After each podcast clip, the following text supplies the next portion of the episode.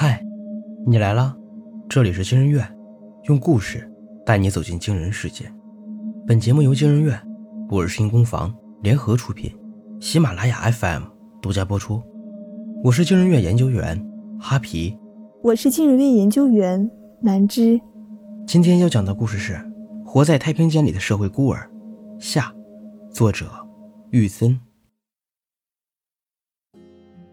合租房与我父母的房子离得很远，分别在城市的两头。房子外观有些破旧，里面出乎意料的干净整洁，看得出里面的租客有着良好的生活习惯。小情侣大概23、24的样子，不是本地人，是来这里打工的。我就这样从老房子搬走了，在新住所里，没有了父母积累下来的回忆充斥，我渐渐又回归到了现实，没有再出现过幻觉，只是一种比过去也好不到哪儿去的状态包裹了我，是孤独，无际的孤独。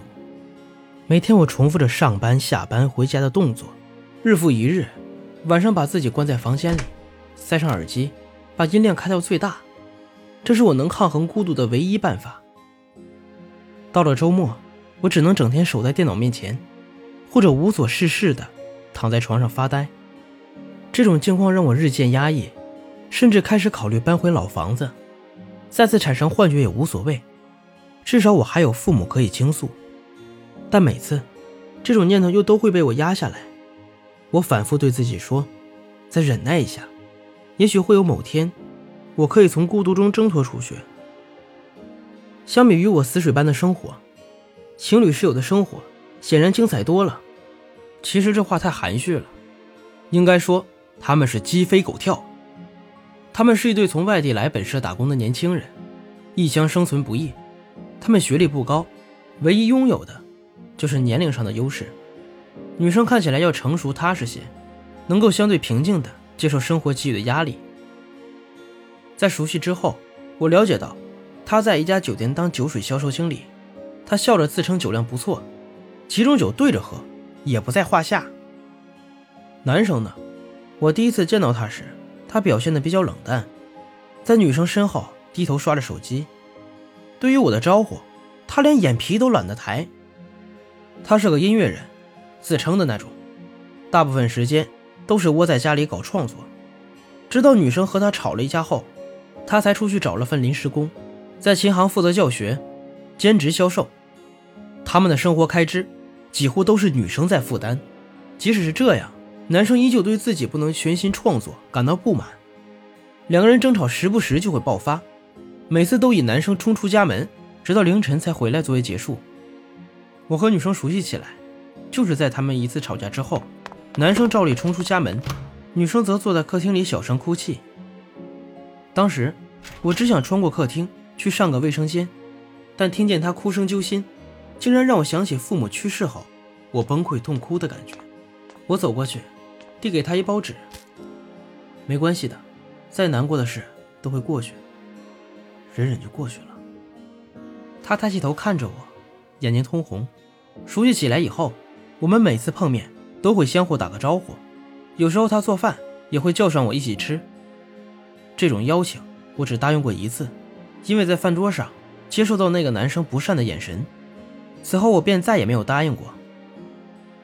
我还是下意识的和女生保持了距离，但我不知道，怀疑的种子怎么会在男生的心里根深蒂固的萌发，或者说，他只是借由嫉妒的名义，发泄他被生活和恋人强行施压的痛苦。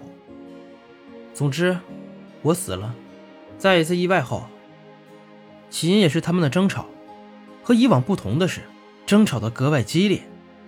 我在房间里，不安地摘下耳机，心惊胆战地捕捉着门外的声音。当我听到疑似耳光的响声后，我忍不住拉开了门。果然，女生捂住脸，红着眼睛，看着还扬着手的男友，眼神里充满了不可置信。听见开门的声音，男生的注意力瞬间转移过来，他看着我，又回头去看女生，嘲讽地说：“哼，看吧，我就说你们之间肯定有点什么。”女生回了他一记耳光。我打算缩回房间去，不再参与这对恋人之间的争吵。男生像是被那记耳光彻底激怒了，他再次扬起手，更沉重的巴掌落到了女生脸上，把她打了个趔趄。我迎上前去推开男生，试图扶起那女生，然后一个尖利的物体就捅进了我的后背。巨大的冲击力让我扑倒在地，最先回过神的是女生，我以为她会尖叫，会报警，可惜她没有。她的气质突然变化了许多，犹如一位母亲，迅速蹲在男生旁边，温柔地将他安置在自己的怀里。没事的，没事的。男生的表现的确像是个孩子，惊恐无助，他握住女友的手。怎么办？我杀人了。女生转过头往我这边看过来，眼神里是我从未见过的冷酷。他好像没有什么亲人和朋友，我们把他藏好的话，可能永远都不会有人发现他。哦，也对。我自嘲地想，虽然我在他痛哭时给过他一包纸巾，虽然他也请我吃过家常菜，但是在这种情况下，他要保护的只有他的男友。他已经在他身上倾注了那么多的精力，耗费了无数的感情，他只想能和他继续平静的生活下去。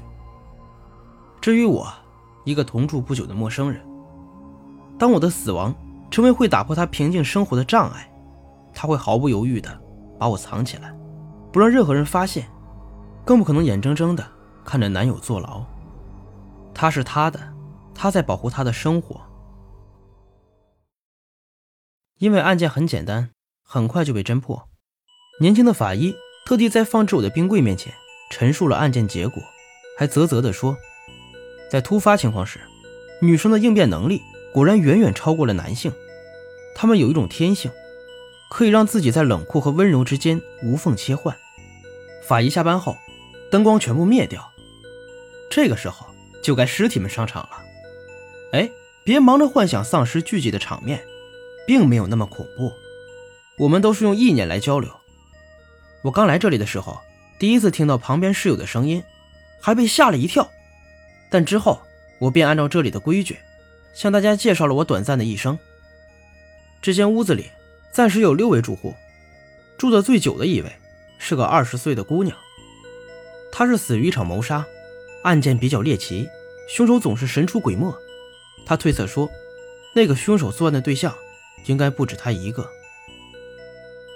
在我来之前，他们刚刚送走一位永久死亡的室友，我也听说了她的故事。只能说这世间有时真像一座地狱。按照惯例，他们也给我开了一个简短的告别会。这里最资深的室友告诉我，我们的意识产生于非正常死亡的一刻，终结于案情终了的一刻，这最后一刻非常重要。我们将有机会见到我们最在乎的人，甚至可以和他们对话。患者有中度的抑郁症状，平时要多外出散心，多保持交流，尽量舒缓情绪，减少不安和焦虑。心理医生做出诊断后，一家3口都沉默了。父母看着走在前面沉默的儿子，从未停止过内心的自责。他们总是用自己那一代的标准来要求儿子，对他的抱怨和焦虑都以一句轻飘飘的“你就吃不了苦”来总结，直到儿子再也不向他们倾诉。殊不知，实际是他们焊死了儿子的情绪疏导渠道，是他们驱赶着儿子走向抑郁的深渊。他们计划了一次自驾游，一家3口去海边散心，也让儿子暂时摆脱压抑的环境。但计划是美妙的，意外却是不幸的，他们遭遇了车祸。千钧一发中，他们只能拼命保护儿子。所以在那场惨烈的车祸里，出现了一位幸存者。我就是那个幸存者，用父母的2条命换回了我的命。他们也不会想到，很快我们又以另外一种方式团聚了。其实，在那场车祸中幸存下来的我，曾经不止一次想过，我要是和他们一起死去，或许是最好的结局。他们欠我的道歉，用生命偿还了；我欠他们的谢谢，却永远都没有机会说出口。好在，现在我终于有一次机会，可以实现我的愿望。马上。就在我意识消失前的最后一刻，我安静地等待着，期待着和他们见上最后一面，并说一句谢谢。谢谢他们20年来对我的关心和爱护，谢谢他们一直把我视作他们最重要的人。属于我的走马灯又开始旋转起来，不过和以前不一样的是，它每旋转一个角度，就有一些记忆消失，顺序以记忆珍贵的程度来排序。下一个角度旋转后，关于父母的记忆就会彻底消失，我的意识也会彻底消失。天明啊，赶紧起床，该上班了。最后一个瞬间，我终于看见了他们。